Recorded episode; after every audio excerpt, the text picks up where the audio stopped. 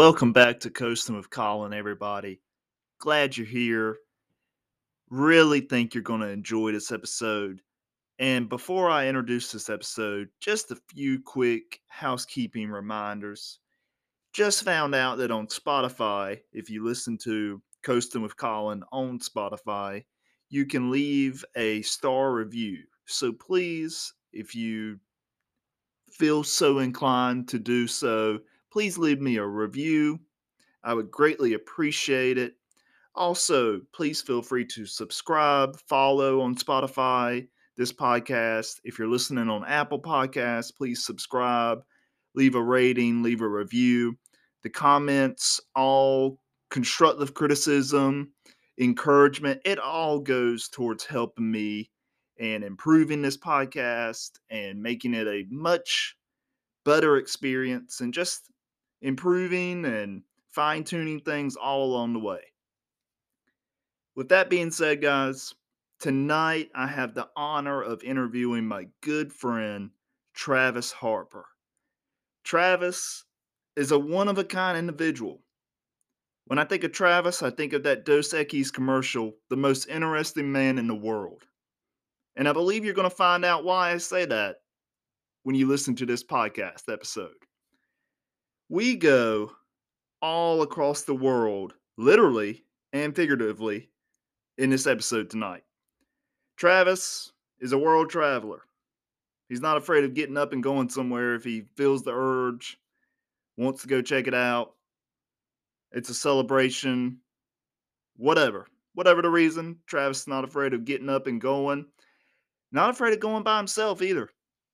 We talk about him traveling around the US by himself, moving out to Hollywood and LA, and then uh, also his travels. He decides to go on a Southeast Asia tour and goes to Thailand, Vietnam, and Indonesia.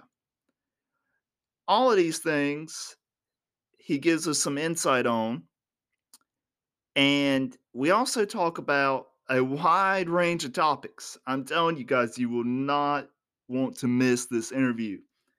We go from Travis's time in Hollywood discussing how he smokes a cigarette with Dave Chappelle, serves Margot Robbie on one knee. We go from that to dude ranches in Jackson Hole, Wyoming.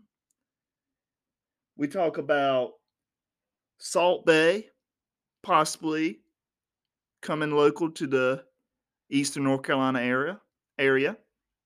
Excuse me on that. Travis also owns a saloon in Kinston, North Carolina. We discuss that process. We discuss possibly future business endeavors for Travis. Also, we talk about going to Charlie Crockett concerts. We talk about Soul Train parties possibly in the mix. This and a whole lot of encouragement and life lessons are on this episode tonight with Travis. I don't want to give any more secrets out. We're going to get right into this episode. Thank you guys so much for all of your support. Thank you, Travis, again for doing this interview. Appreciate it, brother. And I hope all of you enjoy. And thank you so much once again for continuing to listen and tune in to Coasting with Colin podcast. I truly do appreciate it.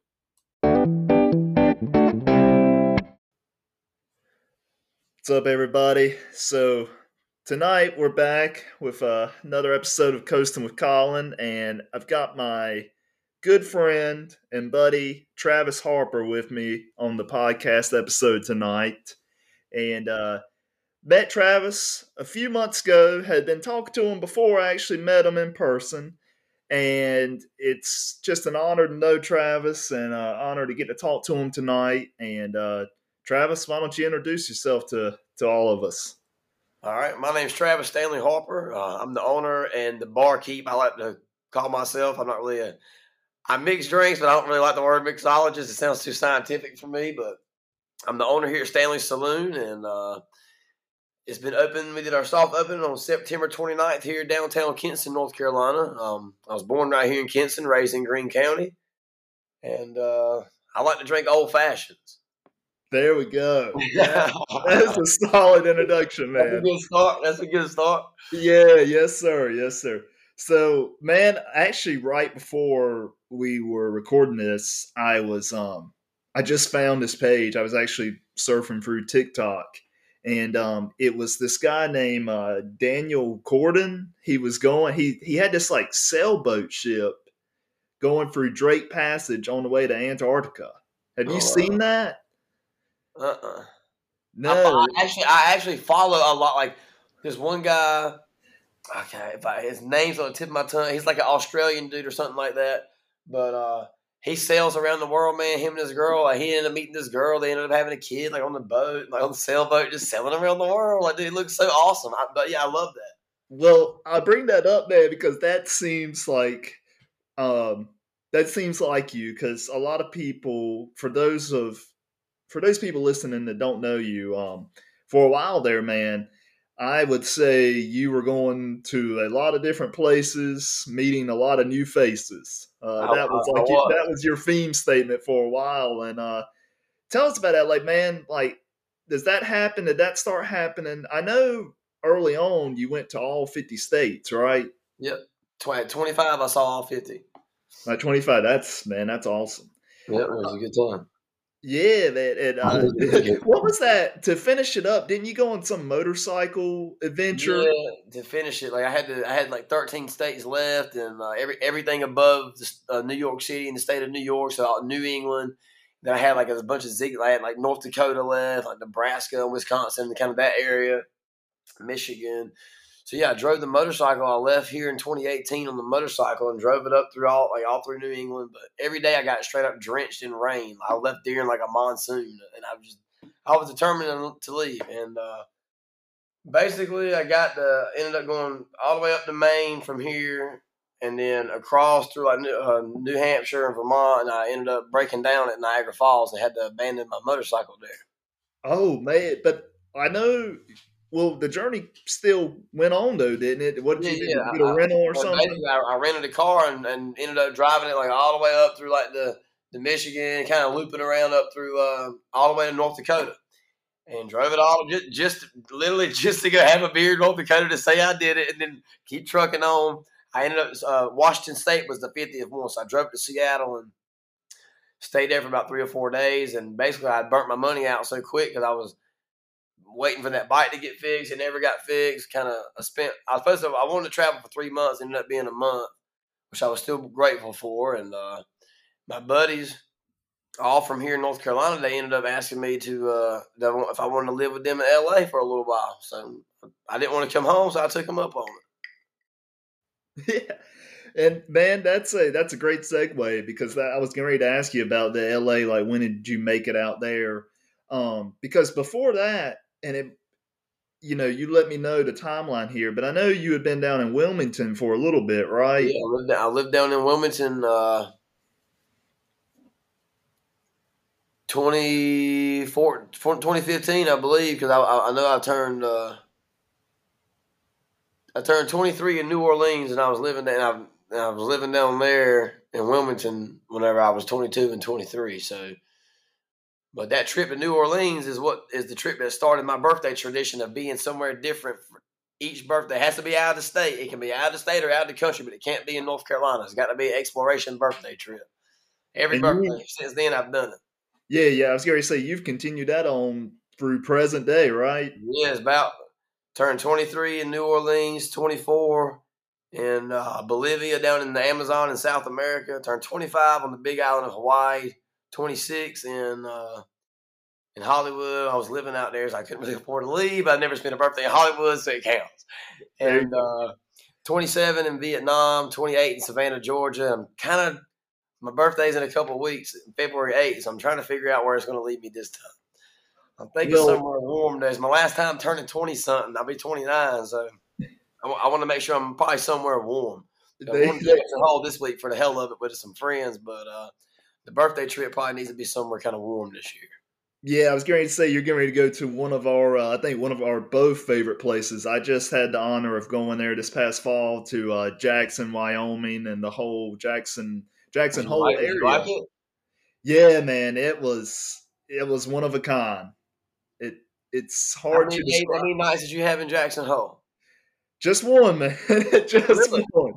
So I did a I did a like 24 hour blitzkrieg type thing, as much as I could see in 24 Look, hours. sometimes those are the best damn trips, man. Sometimes those are the, 'cause- but you were you were in Seattle and Idaho. You did a lot on that one trip, though. Yeah, yeah, I did. I did. Yeah, that's so, cool, yeah. man. I mean, ain't, Jackson Hole's not that big of a town, is it? No, no, it's not. It's not. And uh funny enough, and we'll get to this um talking more about the saloon you have, but uh the Million Dollar Cowboy Bar is the place to be, man. That's gonna be the first place I go, man. I cannot wait. I'm thrilled. I cannot wait to go to that bar. You you I'm probably gonna drink way too much on this trip. I got a feeling. well, like you said, if you only have limited time, you just have to you have to go full Look, sin Look, sometimes. man, life ain't life ain't nothing but limited time, bro. We ain't got we got one time, one time only. That's right. That's so true, man. So when you were so you, you were in Hollywood, living out in L.A., and um, you're going to have to pronounce the hotel you were working at because I know it's a famous one. But tell us a little bit about that. So yeah, um, basically I showed up to the Chateau Marmont Hotel with a McDonald's sweet tea and a skateboard, and uh, kind of snuck past security because I mean in LA you might look like a dirty hippie skater, but they might think you're rich and just belong there. So they they didn't question me; they let me walk right on in. So I go in there and uh, I just kind of asked to see a manager and tell him I, just, I literally just got off the plane. I was sweaty and hungry and tired and broke, and I needed a job and I could bartend. And they they thought I was from Australia. They thought I was from Texas. They they just they ain't really never heard a like an Eastern North Carolina accent before. So it was I think I got them with that, and uh, I was good. I worked there for a year and a half catering to celebrities. Man, I've served Jay Z his own champagne. I've smoked cigarettes with Dave Chappelle and talked about China with him, and uh, I've waited on Margot Robbie on one knee. So I've had I've shared some experiences with some people that uh, we see on the big screen, but it also kind of showed me that they are just damn people, and everybody puts their pants on one leg at a time. It, it- but it was okay. It was I wouldn't want to go back and do it again, but it was a good experience getting to wait on them and uh, being around that kind of energy. I think stuck stuck somewhere with me as far as my belief in myself, you know, because they had to believe in, in themselves to get where they are, regardless of of of, of their situation. So it it was cool, man. It was an exciting experience. Yeah, man, that's uh I didn't even know. I knew you had served Jay Z, but I didn't know about Margot Robbie. I didn't know about Dave Chappelle. That's This man. on, man. I have like par like rubbed elbows, just like partying on the dance floor. ASAP Rocky accidentally bumped into him. Man, uh, Drake and Rihanna were at the same party. Steve Harvey was there. Jason Momoa. I was drinking. I was sneaking some drinks of some Pappy Van Winkle. Man, yeah. I, it, it was a. It was a. Kind of every day was kind of a party there, man. Every day was kind of like you don't never know who you're gonna meet, and I mean not just at that hotel, but in general. So I like to be out and about because you never know who you're gonna meet, and you know I kind of like to stay on my toes and, and and talk to people, shake hands, and introduce myself. So Yeah. I, I've never known a stranger, man. That, I, I've been blessed beyond measure, and I halfway think I'm lucky, but I also halfway think I just kind of believe in the law of attraction and, and know that good things are going to happen if I believe in that and just just take that chance and go and and enjoy it, man. They ain't. I mean, I ain't slept out in the cold too damn much as far as like you know. I, I don't worry, man. I mean, yeah. if I worry, it's about some dumb mess. It ain't about it ain't about how I'm gonna be able to go to a, a place I've never been and, and, and figure it out. That's it. Well, one of those places I know that might have been out in the cold. I know. Um, I don't know if you went a few times, but I know you went once to Joshua Tree while you were out there. Oh yeah, I almost froze to death one night at Yosemite. I know earlier we talking about Yosemite. I literally almost froze to death. I, I just like camping in the. I like camping in the woods by myself. I don't know why. I just feel like it kind of tr- like trains your mind to uh to kind of relax and not let fe- like not let fear or, or like it's like a it's like a weird like I just like camping in the woods by myself. I know that's weird, but like it just it does something to your mind, to my mind, where I'm like, I feel like you know if I can stay out here in the wilderness and not and not fear anything around me or whatever, I people people don't. uh, I'm not really afraid of people. You know what I'm trying to say? Like I'm not worried Yeah. about if you get robbed, you can get robbed in your own neighborhood. Like the Yeah. same things can happen anywhere you go. You might as well just just go. Yeah, man. And I know like um sometimes like yesterday we were talking about this before we hit record, but uh we were talking about the cold rain. And sometimes that's um you know, you were talking about you were getting rained on with the motorcycle trip, but sometimes man that cold rain, it's like uh you you feel a little bit more connected to earth and maybe that's a ancestral gene or something we all have in us, but I can definitely agree with that, man. I mean, sometimes sometimes you just want to go. Sometimes you want to feel what it what it could have been like, or what like you go. You know, you go on all these trails, like in Yosemite. You got the John Muir, like John Muir, uh, all his signs and all these things that he discovered, and like Teddy Roosevelt and all them camping out together in the woods before technology, before all these things, and uh, how they paved the way, man. Like like traveling and exploration is the world's best teacher, man. It's, it's the master class. Traveling is the master class of the world. It's the Yeah. master class of life. Yeah. And man, you um we're getting ready to get to I'm gonna ask you about your your Thailand, Vietnam trip, but Oh, man, yeah. I uh something that I know you can comment. Traveling with others is is the ultimate experience and there's nothing better. But when you want to learn about yourself, if you travel by yourself, you'll find it there. You really will, man. And you then you be because when you travel alone, you don't got to agree with anybody. You don't got to ask anybody anything. You can. Nobody's judging you on the things that you might want to go out and do that are in a new place. You know what I'm saying? It's, and then you get to then you get a chance to meet other people without having to have somebody else with you. Or and that's kind of how I am. I, like I'm about to take this trip with a a big old group of people, but I'm going two days early. I'm spending like two nights in Salt Lake City, Utah, and then I'm meeting them all in, in Jackson Hole, which I'm thrilled. But this trip sounds like a real, real good. I'm kind of going to have a good time. I'm not really going backpacking across Europe or Asia, so it's I'm kind of relieved to go there and have have some good friends and close friends, and hope uh, hopefully share some drinks and some fellowship and some good laughs together. And uh, this is a good town and a good time of year to, to, to take a little group trip, but if I head back down to like Argentina or somewhere like that, I I, I kind of want to go alone. I, I like it. Yeah, yeah. Well, you know, you're exactly right. Like you just hit the nail with the hammer about, you know, when you land somewhere and you're by yourself, you get to make your own decisions. And, um, you know, this is something that I really have appreciated about you is, and you hinted at it earlier, but man, you, you always meet people where they're at. Like when you meet somebody, you know everybody's got a past. I mean, hell, we all do. I mean, we all I want to. I want to hear like if we don't want to if you don't want to talk about it, fine. But I want to hear about it. I like I like short, I like storytelling. I like sharing experiences and mistakes and and crazy stories of people. I mean, I'm a very open person. I, I don't really have a hard time owning the things that I've done, even if it's you know what? Yeah, I did that. Ugh, I was kind of drunk, but yeah, I, I did it. Sorry, but whatever. I did it. I'll own it. I did it. If I, if I get in trouble, yep, I did it. Put, go ahead. Put, put me in the cuffs. Whatever. I ain't scared to own what I do, man. That's that's how that's how you got to be. If you if you're true to yourself and you're and you're true to your surroundings and your and your friends and your community, you'll own it. And I think I think it'll get people way further in life. Yeah, man. And on my first episode of this podcast, this right here is um, the 12th episode, I believe. But on the first one, man, I mentioned you and uh, a story about how you meet people where they're at. Because, Wow. you know, a lot of people. I, am I'm gonna have to go listen to that. I'm sorry I haven't. But I'm definitely about to go listen to that whenever we get. Yeah, man. Well, I was saying how it reminded me of how Jesus was when he went up to people. I mean, he went up to this woman that everybody was accusing, and he said, "Hey, you know, I, I don't see that. Like, I, I'm, I'm looking at you now. You know, like I'm meeting you where you are right now, lady." And uh, it just it gave me a smile, man, because you um continue to teach me that lesson and so many other people. Like, um, I feel like you just go up to people and you're it's like that Ted Lasso show. Um, Ted says, "Be curious, not judgmental," and that's that's what you do, man. That's a good one, dude. Because um, that's a good. I love that.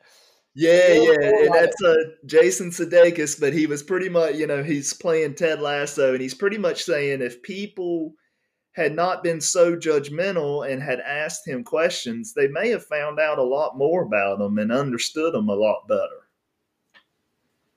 You're absolutely right. That that's pretty deep. Yeah, yeah, I, man. Really, I love that, man. Like I, I think that's uh that's very true. Yeah. Well, that's what you remind me of, man. And uh, so tell I us. I appreciate that. I really do, man. I mean, I grew up in a Baptist church, man. I mean, do I go to church? No. Right now, no. But do I still love the people of my church? I feel like I am a member of the church. Or, uh, Harris Chapel Church is the one I'm speaking of in Snow Hill, and uh, I feel like I've been real, real connected. Kind of like you said, traveling alone. I feel like I've got, I've gained the spirit, the spiritual side. I, I don't. The, the, word religion to me is, is, too specific because I think it's, it's such a more powerful force. To, I'm not saying I don't. I, I believe in Jesus. I believe He died on the cross. That's not where I'm going at. But I, I just feel like I've been kind of connected on another level of understanding in a way where I where I can kind of feel like I, I, don't know, man. I don't judge people. I mean, yeah. I just I just kind of I try to do right by people. Yeah. And and I know. I mean, look, I, am I'm, I'm the world's biggest sinner if I got to say it. I'm, but I ask for forgiveness and I and I and I try to do the right thing. So. Hey. I just like to own it, man. I, I don't want nobody to, to take the blame for me. I don't want. I I just want to do my own thing and uh, and and strive to be successful, man. That, that's really and, and travel, have a good time, and enjoy my life. And I, I mean, nobody's to be a perfect person along the way, and I'm not to sit here and beat myself up about it. All I can do is connect on my spiritual side of life and whatever I believe in, and uh, and try to do right by people. That's right, man. That's that's so true. And one of those other travel stories, we hinted at it, but um, I think you were still out there in Hollywood, and you just do you get the idea to go to Thailand? Yeah, man. I was just I work. I was working so much at this hotel all the time. I finally started like it's been a year and a half living out there. Finally started being able to save money. It was a struggle. I mean, L.A., California, it will rip you apart if you if you. I mean, you got. To, I mean, I moved out there with zero. When I got there, I had not two hundred dollars, not a fifty, zero dollars. I had to go be a like a mooch for like two weeks, and but I got a job just like that at a car dealership. I got there the first day, so I was just driving cars around Southern California, and uh, anyway, uh, that that held me over until I got the job at the Chateau, which was like a month later after I moved there. But because they had to interview me a few times. But uh, basically, after working for after being there for that year and a half, I was just craving to travel. I wanted to go. Thailand's always been in the back of my mind. And uh, I've done so years of research on it. And you just watching vlogs and shit on YouTube. Excuse me, language. But anyway, um, so anyway, I I take I book a three week trip to Thailand and uh, basically end up getting out there and immediately call my mom and uh, tell her like, look, I think I'm gonna stay out here. It, it it's cheap, it's awesome. I think I'm gonna ask get on Facebook and ask their opinion if I if I start a GoFundMe with people donate to it and help me buy a motorcycle. So I did that. I made a video on Facebook, and immediately that it popped all people, friends in LA, people I met at the Chef and the Farmer and the Chateau, all these places that I've been, and, and people I've met in the hospitality industry or guests or whatever. That I, I, mean, I mean, I do. I feel like I do have a, a special connection with a lot of people regardless of any kind of background or ethnicity or anything like that. But uh, I get out there, I'm immediately like, okay, my life in LA ain't that damn important. I, I think I'm gonna try to stay in Asia. So I ended up doing it. I ended up saying the hell with the plane back. Uh, instead of three weeks in Thailand, I did a month in Thailand. Then I went to Vietnam. I stayed there for a month. Then I ran my. I didn't know I was gonna be there that long. I ran that. I had a one month visa there, so I flew to Sumatra, Indonesia. Stayed there for a month.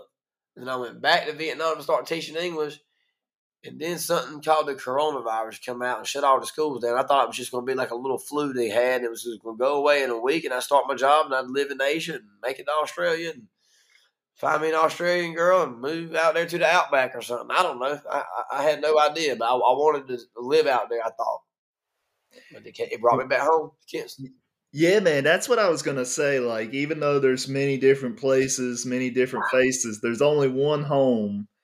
And I know COVID may have been the the battery starter, you know, the jump starter of getting you back home. But um, you know, what made you once you got back home with all this traveling that you do, what made you want to say, All right, this is home. I want to do something here. Like what was your thought process there? Man, to be honest with you, it was it was not really a thought process. It was kind of like so many things that I, I, tried to move two times after I come home in 2020 because I didn't know, man. I was so used to being on the go. I was so used to not being here.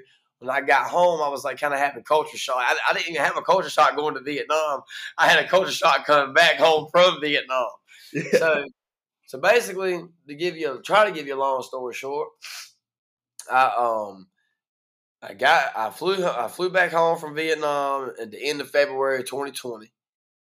And I got back home and immediately, you know, I worked as chef in the farm for years, on and off. Basically, I, basically, I worked at least for I worked two years straight in the beginning, and then every year I if I, I might come home for a month or so, and I they let me work or something like that. So that was kind of my my place to my, my little helipad land on and fly from, I guess you could say, and. uh I got back home. I started my job back at Chef and the Farmer, and I actually started working at Boiler Room. And my, my first shift back at the Boiler Room was the last shift they ever had. All that shut down after like two weeks of me working. Yeah. They, uh, I was able to get unemployment because I lost my job due to COVID. And I ain't been home but for two weeks, and I ain't had a North Carolina, I ain't had a North Carolina summer in like three years. So they were giving you boy close to dang, I forgot how much it was. It was enough. And they were, you know, just like the rest of America. I was on unemployment. I bought me a fifteen hundred dollar S ten for my brother in law. And I went to every island I ain't never went to in North Carolina, slept in the truck, feet hanging out the window. My worst fear was waking up to somebody tickling my feet. But other than that, I had a real good time. I drove that little truck to Savannah. I drove it to Charleston. Well, on the way to Savannah, I drove it to Nashville. So basically, my unemployment started to speed it up. Unemployment is kind of about to come to an end, so I'm kind of thinking what I need to do. So I booked a trip. I booked. I went to Wyoming to go work on a, a dude ranch, and I, I, wanted to do it because I mean I, I, would love to really learn and experience that, but I kind of feel like I was just about two or three years too late for that experience, and yeah, I, I need. I, I want. I know how to ride horses good. I mean, I can ride. I mean, yeah, there's a lot I, could improve on, and a lot I definitely don't know. I'm not professional by no means, but I I wanted to be out there, but something told me like go back home. Something just something's back at home waiting. For, I, I could just hear kind of like a white noise of an idea or a voice that was just saying. As soon as the plane before the plane landed, I knew. I didn't want to be there. My, the night before I left, my sister asked me, "Do you really want to go?" I said, "No, I don't, but I don't know what else I need to do. I just want to. I want to. I travel. I want to do something. I just need to figure it out." So I basically changed my flight. I spent a few nights, go to the rodeo, ended up having a good time in Cody, Wyoming, not far from Jackson Hole, and uh, went come on home and tried and gave and, and, and spent the rest of the summer. And then about a month later, I had the itch again, thinking I just won't supposed to be home again, and so I take off and go to Nashville, Tennessee. Yeah. Got a job on Broadway at a really nice restaurant, bartending there ended up living with this girl. I met on the internet. Don't ever live with a girl you meet on the, on some Facebook group on the internet. No matter where she says she's from or how. Don't do it. If anybody's listening to this podcast, you don't get nothing out of it. Don't live with nobody you meet on the internet. That's what I was gonna say. Wise party and they'll invite and they'll invite strangers, females that will urinate on your bed that will, at three o'clock in the morning, and then make you pack all your shit up and, and haul ass back to North Carolina. And that's whenever I was like, I want to be home.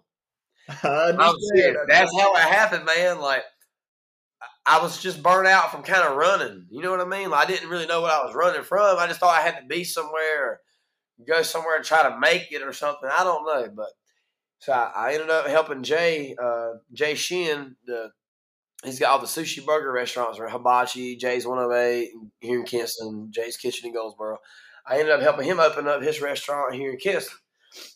And then basically one day, stocking it, and I was like the kind of the only bartender, and it was it was nuts in the in the beginning. It, it got me back into that in that high volume. I'm, I'm back around my Kinston folks. I'm seeing people and getting reconnected with everybody again, and I realized how much I love these people here. Kinston specifically. I mean, I love all the surrounding counties. I love all the surrounding towns.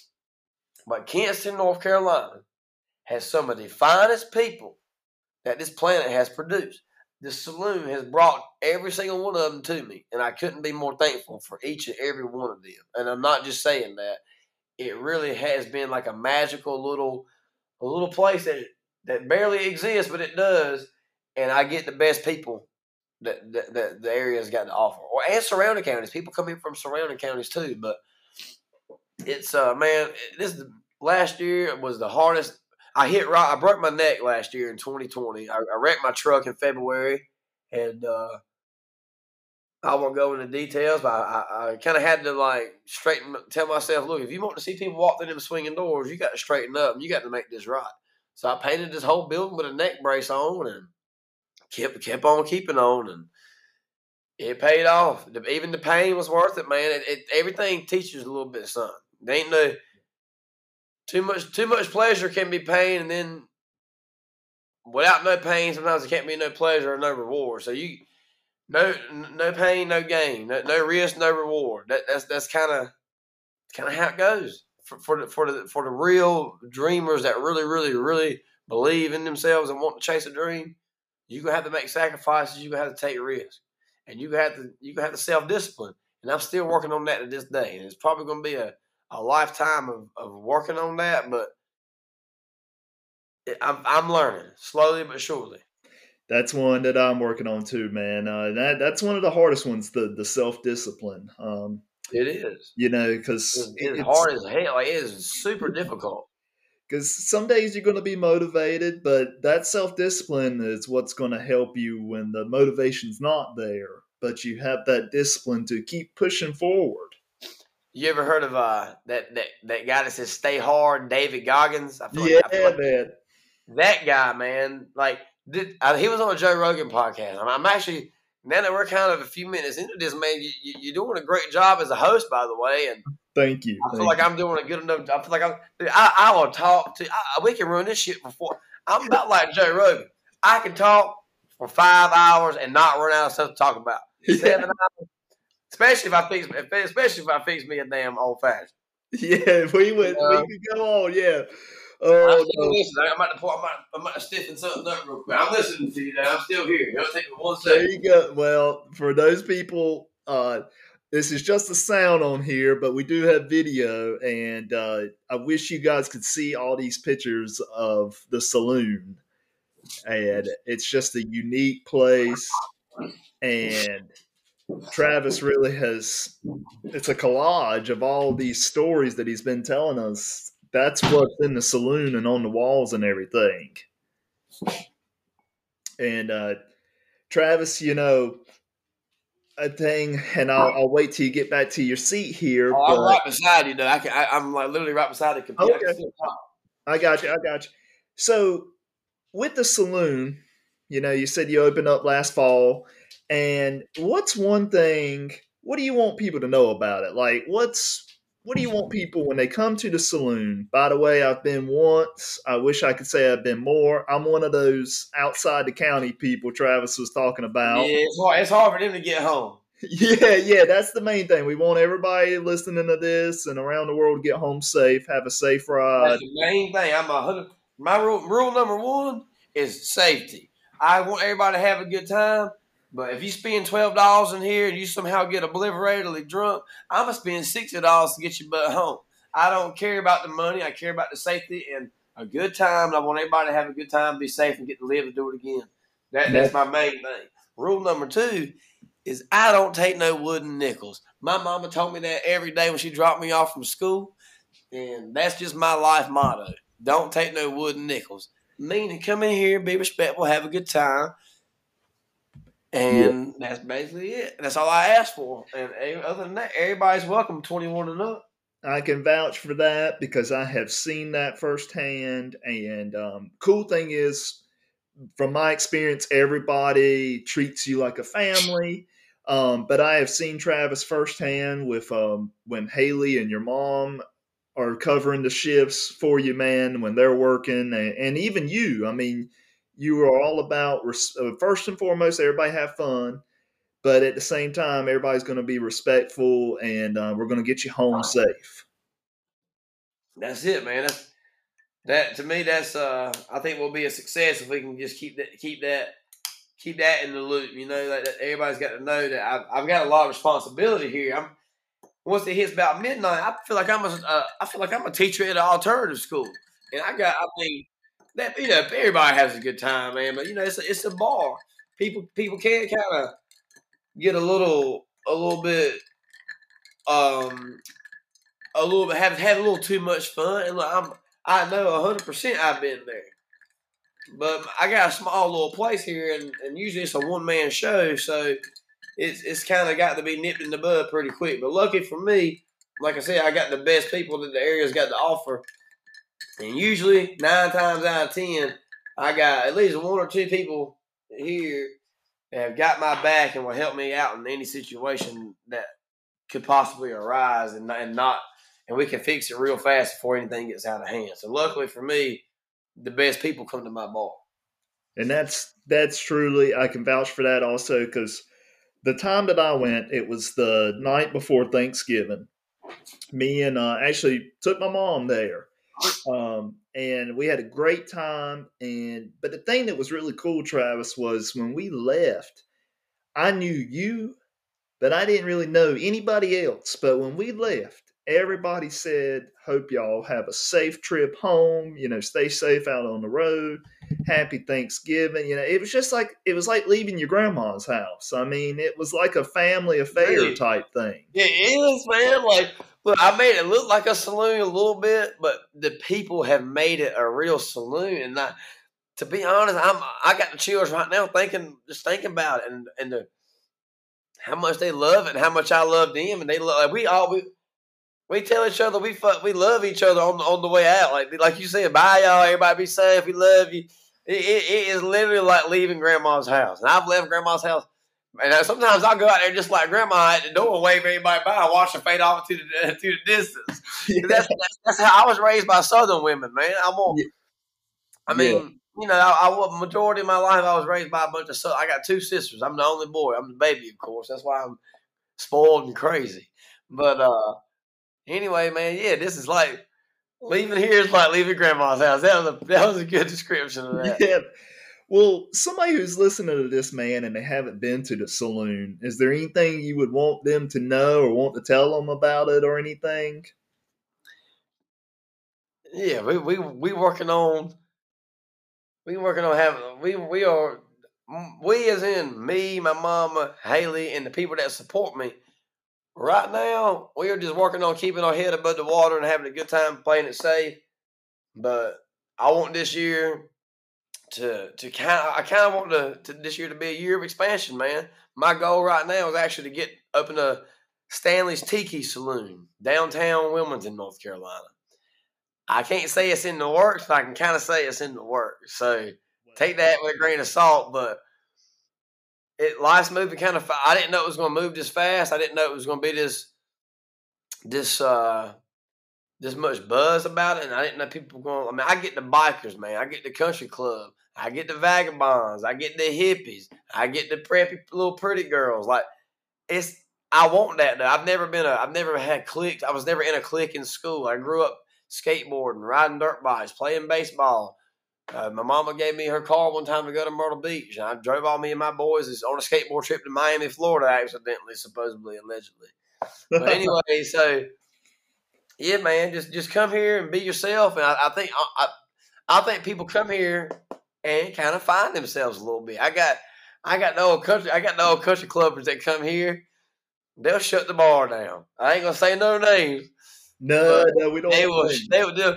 But they have a good time, man. Like they, they, they like coming to the saloon. People come here and unwind, and I like to cut up. I like to, I, I put on a good conversation, depending on, you know, I, always kind of base everything around who I'm around and and how the crowd's feeling. But and that's you got to be able to read the crowd and read the energy off off the evening to, to know what you can do and say and where it's going to go. But but yeah, man, this has been the biggest blessing of my life, and I just uh, every day I wake up and just thank God, thank you, God. Did not have to work out this good. It did not have to be this good, but it is. Thank you, thank you for these people. It's it's them. I mean, it is it is the people, man. They're they're they're amazing. I love them. I love each and every, even the ones that have come here and like done some bullshit. I still love them too. Like it ain't it ain't nothing but love. I ain't got nothing but love, man. I ain't, I ain't got a I ain't got an inch of hate in my heart. Yeah. Well, man, it's funny because I um actually a few people, one or two that I have graduated ECU with, and actually a couple that I've gone to high school with. They actually like one girl, for example, one girl on Friday night. I went to bed kind of early, so when I woke up on Saturday, she says. I got a text from this girl from high school, a, a good high school buddy of mine, and she told me she was like, "Hey, Colin, I went my um, boyfriend had a show, and then we went to Stanley's after, and I immediately recognized it from your post once I went in there. And so, man, that was just really cool to hear. Like, like you said, this this melting pot of people that come into the saloon and, and find themselves in there. It's strange, man. It is. It literally is the strangest thing. Like I just, I don't know. Like it I didn't know it was going to be like that. I, I really didn't know what to. I mean, I knew I could make some good drinks, and I knew it was going to be a good time. But I didn't know I was going to grow so close and so fond of these of these people, and it, it's just been it's been crazy, man. It has. Well, what, and this might be that Stanley's Tiki Bar down in Wilmington, but my next question is, and this can be in Kinston, man. You know, you're in Kinston, I'm up here in Greenville, but this is like East Carolina in general. What's something that we here in the 252 Eastern North Carolina that we need, in your opinion, but we don't currently have? Oh, uh, big man! I'm trying to bring Charlie Crockett into town, somewhere to host big concerts. So everybody, Duplin County, Craven County, Pitt County, I'm working on that right now. I ain't gonna say. Well, I just said I'm trying to book Charlie Crockett. I've got a, I got a, a perfect venue. I've, I've actually been responded back to from his management. I, I think we need to be able to do these big, like some some big country music concerts or, or whatever kind of music. But I think we need.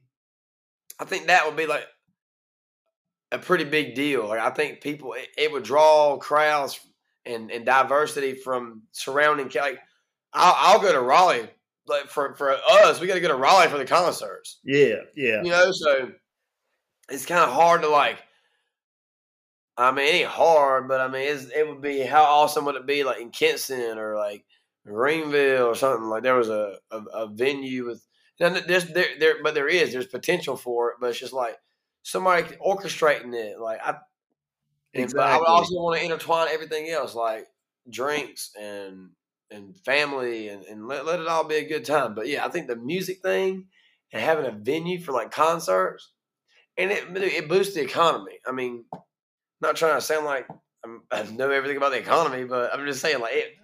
That one night would bring so much money into town, into any town for bartenders, for servers, for uh, the concert in general, restaurants, whatever. Like it would just it would just be something. It's just something that's needed, man. Like we need, like it needs to be something that's not so.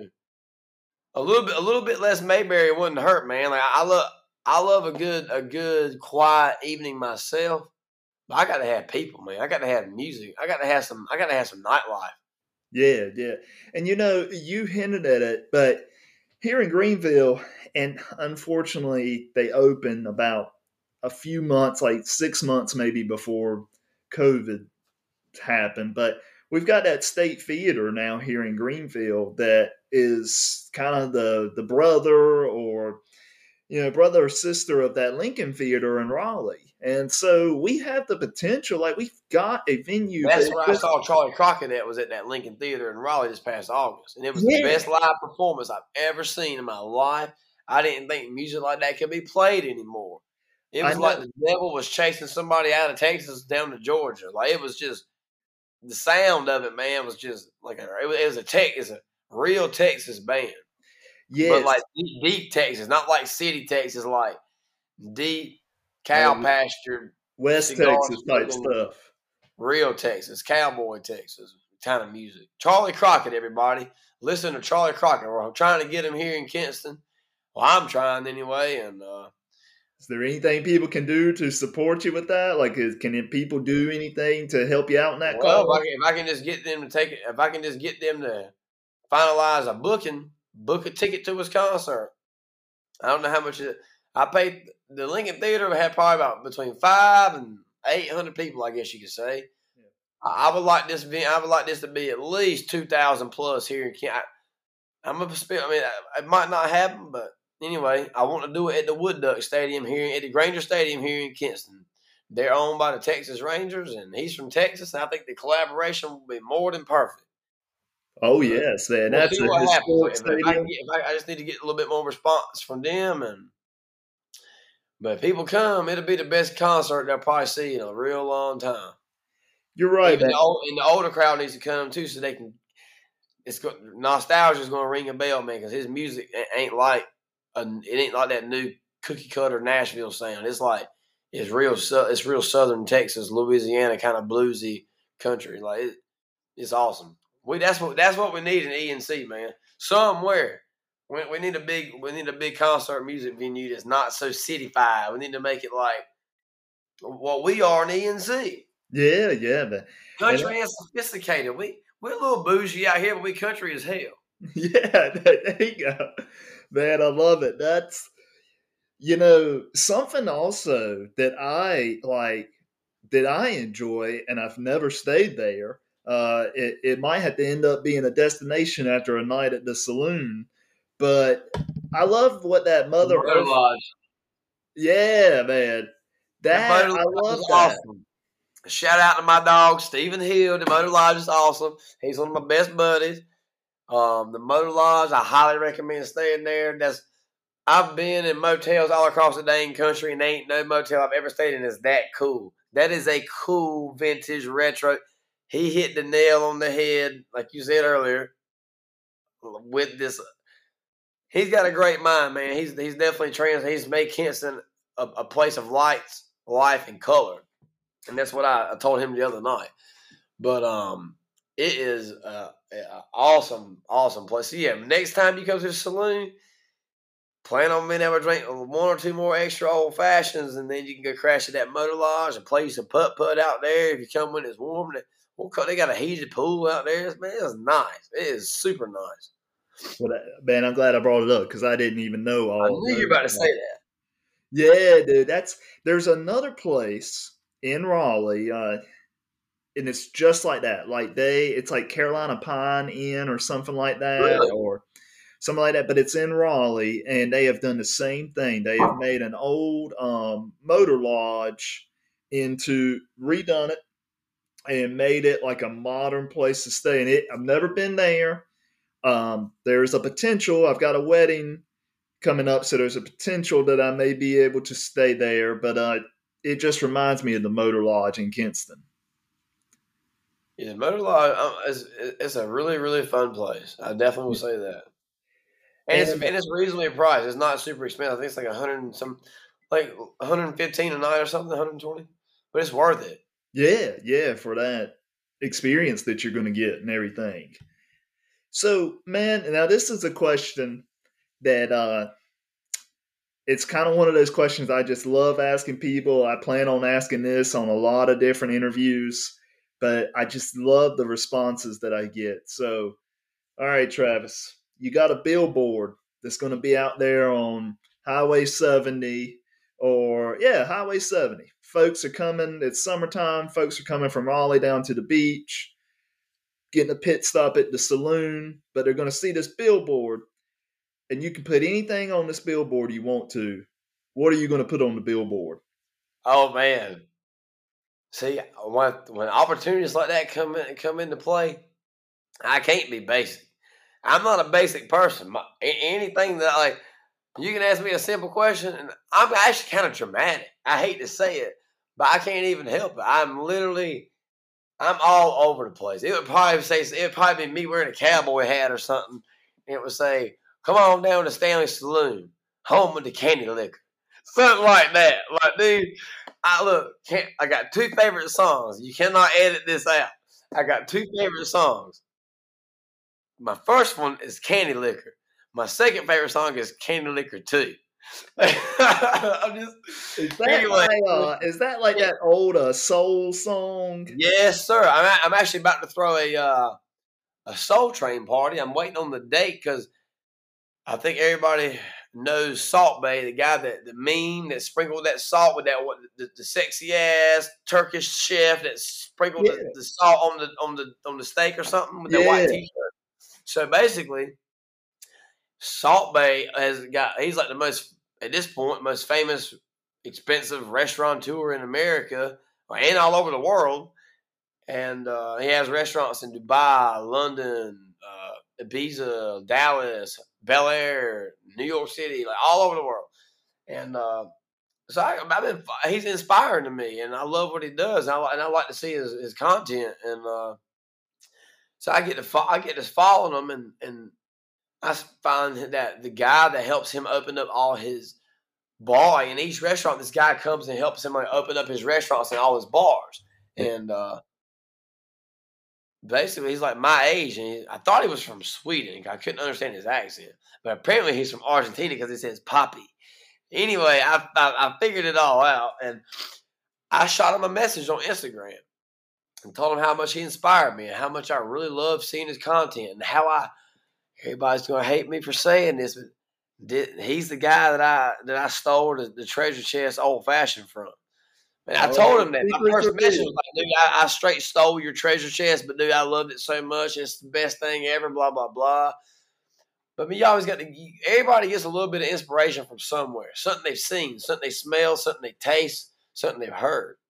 So anyway, but I like to let my heroes know, or my people that I look up to know, like, hey, I look up to you, and I got this idea from you, and you, and you help me, you know. So I reached out to him and I got a response back like that and let him know I just opened a saloon. We're about the same age, so he knows it's, it's kind of probably challenging at this age to, to, to jump out into entrepreneurship. And I don't know. He he immediately had like respect for me and I had respect for him. They were like best friends. I text every day and um he's coming. Long story short, he's coming out here to Kinston and we're going to do a Soul Train party, but he can do stuff like put a martini glass in his mouth upside down. You put a glass on top of it, pour old fashioned into it. He, he, he's he's wild, man. And he set it on fire too while while it's in his mouth. He, he's crazy. But I want to do things, man. I want to entertain. I want to be able to. I don't just want to be a bar. I want to be an entertainer. I want to throw a party. I want people to have the, the best time they ever had. Was this party Travis threw that went from like two in the afternoon to like three in the morning. You know what I mean? I wanted to. Yeah. I, I, I was around. I, I knew I know what it felt like to be at that party, that party, the after the after party for the Oscars, where I, where I served Jay Z his own champagne. I think I kind of live vicariously through that night daily. I just want to be able to genuinely and with class host parties with very very respectful people and that that don't get like stupid and can handle it and just have a good time and let it be a success. Like it can, you gotta you gotta learn how to orchestrate chaos, and I think I kind of can do that. I don't know how I got. I think I got really good at it at the chateau. To be honest with you, we've had parties with like fifteen hundred people, and then we were absolutely screwed, but we made it work. There you go, man, and that's you know, I like how, and this is something I failed to mention up until this point, but I feel like when people come and you know you're having these conversations, you encourage the dreamers, like you were saying, people find themselves. Well, you encourage people to dream too, because I don't know how exactly you can you can fill in the details, but I know something you've already done with a saloon. Somebody mentioned something about doing a pig race that they had saw in another state or My something. buddy Paul Corey, shout yeah. out to Paul Corey. He has helped me here anytime anything has ever happened here, it was a little bit of a fishy situation. Paul was here.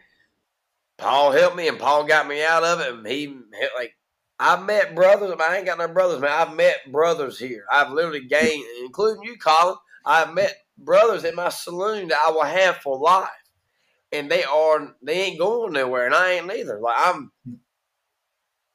I'm tickled. I'm beyond blessed to have met these people that I get to meet and, and become friends with and close yeah. with and, and share and share experiences with. But yeah, Paul was the one. He was all right. So basically, I got to tell you about Paul real quick. This this has got to be a little. He's. I got about about six real good buddies at this point that I've took. I've, I have just narrowed them down to like, damn, these these these these boys are like my my my brothers. Half of them are old enough to be my damn uncle, my, my daddy. But I'm an old soul, man. I, I, I tell them they might be fifty, but I tell them enjoy your youth, man. I remember when I was your age because I already know this ain't my first time walking and talking. I think I got gunned down somewhere between 1852 and 1863 in, in the Old West, probably at my saloon I had out there. But anyway, to elaborate on Paul real quick, I've got to say this. I'm actually seeing this to him when you drop it. And if it works, because worse, he can fast forward 52 minutes and 19 seconds. There we so go. anyway, Paul we when I come home from Vietnam, me and Paul were in Vietnam. He's from here in Lenoir County. We've never met ever before the saloon. That's how I got to start. Me and him were in Vietnam at the same time, and I was out there in Asia for about three months before he got there. But by the time he got there and was on his motorcycle, I was on a bicycle in a little town just trying to get through my birthday party. but anyway, we were like right there a couple miles apart, literally riding bikes and motorcycles around each other. We fly home to Kinston three days apart at the end of February from the same airport in Ho Chi Minh City back to Kinston. We both go to the Charlie Crockett concert in August, and I in September, so we, we shortly figured that out. And I saw him there. And uh, long story short, somebody, one of his buddies that come here to the saloon was like, hey, man, you need to come down here. He just opened up he heard about it a little bit or something. He come down here, and we get to figuring all out. Like we just, actually, I had Charlie Crockett playing on my radio in here, and uh, I noticed Paul was singing the words along, like my lip singing the words under his breath. I was like, "You know Charlie Crockett?" He was like, "Yeah, I was just at the concert at the Lincoln Theater in uh, this last month." I was like, "Dude, I was there too." And then we got talking about the like the whole Vietnam thing. And ever since this conversation, this guy has been there for me. And he, he gave, he, I built a little lean to outside. And he, he he's a, a, a Corey Co Roofing, best roofing company around. He will hook it up. Anyway, he came out, he gave me some tin, brand new. Went out there and put it up in the dark and everything. And we actually we had his granddaddy's 90th birthday party here. He had his whole family. There was like four or five generations of granddaddy and Paul and their, their whole family in here. Basically, I I was initiated into their family that night. And like I said, man, this this place has been a blessing. I've met the best people here, and, and, and Paul's definitely been been one of the best people I've ever met, and, and blessed that he's been here to help me, and we, have connected like that, and. It's, it's been a melting pot, like you said, man. It, it's kind of nuts, but it, it's, it's a small world, dude. It's a very small world. Um, I know you've encountered this. You just told us a story about it, but there's been several times I either had my ECU shirt on or my a- Appalachian State sweatshirt on. Like I had my Appalachian State sweatshirt on in uh, Jackson Hole Airport, and somebody said, "Go Mountaineers." They're like, and I said, "Yeah, right on." And I mean, all it takes, man. You kind of just got to you, it's a small world, man. It, I, I look. My last week in Vietnam, I was this lady that was standing by. We talked. We talked. She was from like, where was she from? She was from there. She was from Chapel Hill. She had eaten it. in Vietnam, I met somebody that had eaten it, chef and the farmer. Wow, you know what I'm saying? Where I, where I worked at. And that was like towards the end of my trip. I was like, it's time to go home, man. the signs and, the stars uh, are aligning. I was like, man, it's just getting to be like I'm. I was getting a little. I wasn't getting homesick, but man, I was getting. I was just getting up, drinking beer every morning, bored at this point, riding a bicycle around. I, but it faded out so nicely. I, I ain't got no complaints. I'm just. I just knew it was time to come home. I had to call my family for, from back to the Vietnam thing. I had to call my family, basically, the call of shame. Y'all just ain't working. The job ain't working out. Something something called the coronavirus has ruined my life out here. Can y'all help me get home? I'm hungry. And they helped me get home. A six hundred dollar flight. Grandma, mama, and my sister threw in two hundred apiece and got flew Trav back home through through the Middle East. Hey man, sometimes we all had to reach out for help. That's that's a big lesson too. Just we had to reach out for help. We we get help. We help others along the way because we know we're going to need help along the way. That's the travel life, man. Traveling is, dude. I, I, when I was entering into Vietnam the first time, I had no money, and I didn't know I had to pay all this extra stuff. I met these two girls from South Africa, and I know they didn't have a bunch of money. It was like, and it was like thirty-seven dollars, and over there, that is a lot of money. Well, that's like a week of accommodation or something. You know what I mean? Like at least five days of accommodation with breakfast if you're staying somewhere kind of high end, hostel wise. Anyway, people have given like, at the airport. They gave me like thirty-seven. These two two girls from South Africa. They helped me get into Vietnam. I think we're still friends on Facebook to this day, but I don't forget nothing like that, man. Things like that stick with you, and it shows you that even at that last second where you think you just ain't gonna catch the train, that door's gonna open up and they're gonna let you on it. If you got, if you, that's just how I believe. Mm-hmm. That's so true, man. That is very true. And man, on that note, this is really the last question that I have. Um, but what's three things? You know, you you've literally been around the world, uh, so I really want to get your in input on this. What's three things that the world needs less of, man? So my three things would be less of less hate, less hate for sure less people that drink Michelob Ultra because those things are just water, and I don't see why they drink Michelobs. Oh boy! And less hmm, hate and judgment fall under kind of the same category. I wanted the last one to be a banger. I just less less corruption, man. Like less just just less bullshit. Like less less wooden nickels. Like just if, if everybody could just be a good person and not backstab or not lie or not steal or just less bullshit, more good people. Yeah. Less hate, less Michelob Ultra drinkers, less bullshit, more good people. I think that's I think that's what I would how I would say it. Oh man, the the Mick Ultra. Woo, I got, I got some family members, and I, I've known to drink some from time to time. I've uh, drinking before too, man. But I mean, when they come in here and they're bummed because I ain't got one, it bums me out a little bit. Cause I got Coors Light, and they're way better than Michelob Ultra. Oh, yeah, that's kind of a joke, but like that was that was that was like my, my one little joke in that. Oh all yeah, hey, all good, brother. You know what I mean? All I just, good. Yeah. Well, man, if people want to like tell us i know you got a fa- i know you got your own personal account you got your business accounts if people want to get in touch with you or they want to learn more about the saloon where can where can they find you at uh, you can find me on Instagram. I got my personal Instagram is T Harp 1993, which is T H A R P 1993. Or Stanley's, I think it's underscore Stanley Saloon. I'm not Stanley Saloon. Should pop up on Instagram. And on Facebook, I'm Travis Harper, and I'm, I'm also Stanley Saloon on Facebook.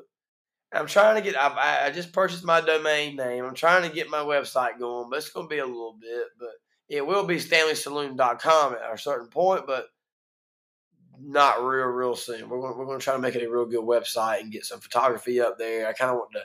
I kind of want to intertwine everything that I'm doing into my website, not just the bar side, like photography and um, the storyline and stuff like that. I want it to be a kind of a like a little mini biography of myself on my website, where you, but where you can also email, ask questions, purchase stuff, and merchandise and stuff like that. Yeah, and I know another thing that you're featured on, which was really neat, man. I know one of the local news outlets a couple months ago came out and talked to you. Um, it's our local CBS affiliate here in Eastern North Carolina, WNCT Channel 9, went out yeah. did a little story on you. So that was very neat, dude. That was the blessing, dude. Like that. Ken Watlington did the, did the story, and he did a he did a fantastic job on it, and they they blew it up. And they put they they replayed it and replayed it and replayed it over. It even I think it even won the. Uh, we were back on the news like a week ago with that same thing.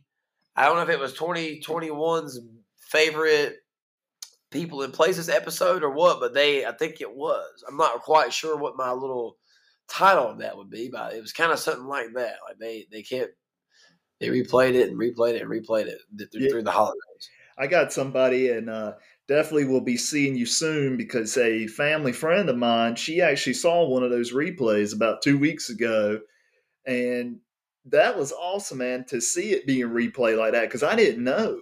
And I didn't uh, either. I was getting texts like, "Hey, I just saw you on TV." I was like, "What? Like, yeah. was, it a, was it a mug shot or was it something else?" I didn't know what it was. Uh, I've had both. I've had both on the news. Oh boy! Like I say, I'll own it though. I'm yeah. a saloon guy. I'm not. I'm not a. You damn right. I was on some wanted posters, buddy. You know? Oh, Wild Bill himself. You have stayed at the Wild Bill Look, Inn in Cody. Hey, it's yes, a good sir. time. I have thoroughly enjoyed this, man. I, honestly, I felt like we ain't even been recording. I feel like it's just been me and you talking. To be honest with you. Well, that's that's the biggest blessing. That's what I want anybody who is ever on one of these episodes to feel like. That's what I told you in the beginning. It's purely just the conversation here. I certainly do appreciate you um, doing this for me, man, and uh, coming online and uh, doing this for me, cuz. Yeah, man. I want I want people to hear your story and about Stanley Saloon and you know I, I think the world need more encouragers and just um, people spreading kindness like yourself. Uh, that's that'd be one of my things the world needs more of. That that the, the less of is a harder question. The more of I might could have answered better, but I'll let my I'll let it ride. I'll, I'll let my answer be be where it's at, and uh, I might, I, I might, or later, I, I, might be like having some dinner or something. Later, I'm like, dang, I should have said this instead of. But man, this has been, and this has been real cool for me. I hope this opens me up to to more stuff like this and more interviews and more. I kind of got my fingers crossed right now for our state magazine coming down here to interview me. I know I got a writer. I'm buddies with a writer that he writes for our state, but he lives like in Charlotte, so I know it's hard for him to get here all the time. But he come before I was open and loved the saloon. We've been texting a little bit, but I really, really want this Our State magazine article. I want to do. I want to go local before I go anywhere else. I want to just. I want to be a North Carolina. I'm a North Carolina boy. To be honest, this North Carolina is enough for me, man. I, I, I love it here. I, I really do. I, I didn't know how much I loved it here until I was kind of forced to move back home, and you know the old saying, "Learn to like it." Yeah. I learned. To, I learned to love it. I really did. I think I love it more than anybody else. Hey, that's that's incredible, man. It it definitely it holds a special place in a lot of our hearts.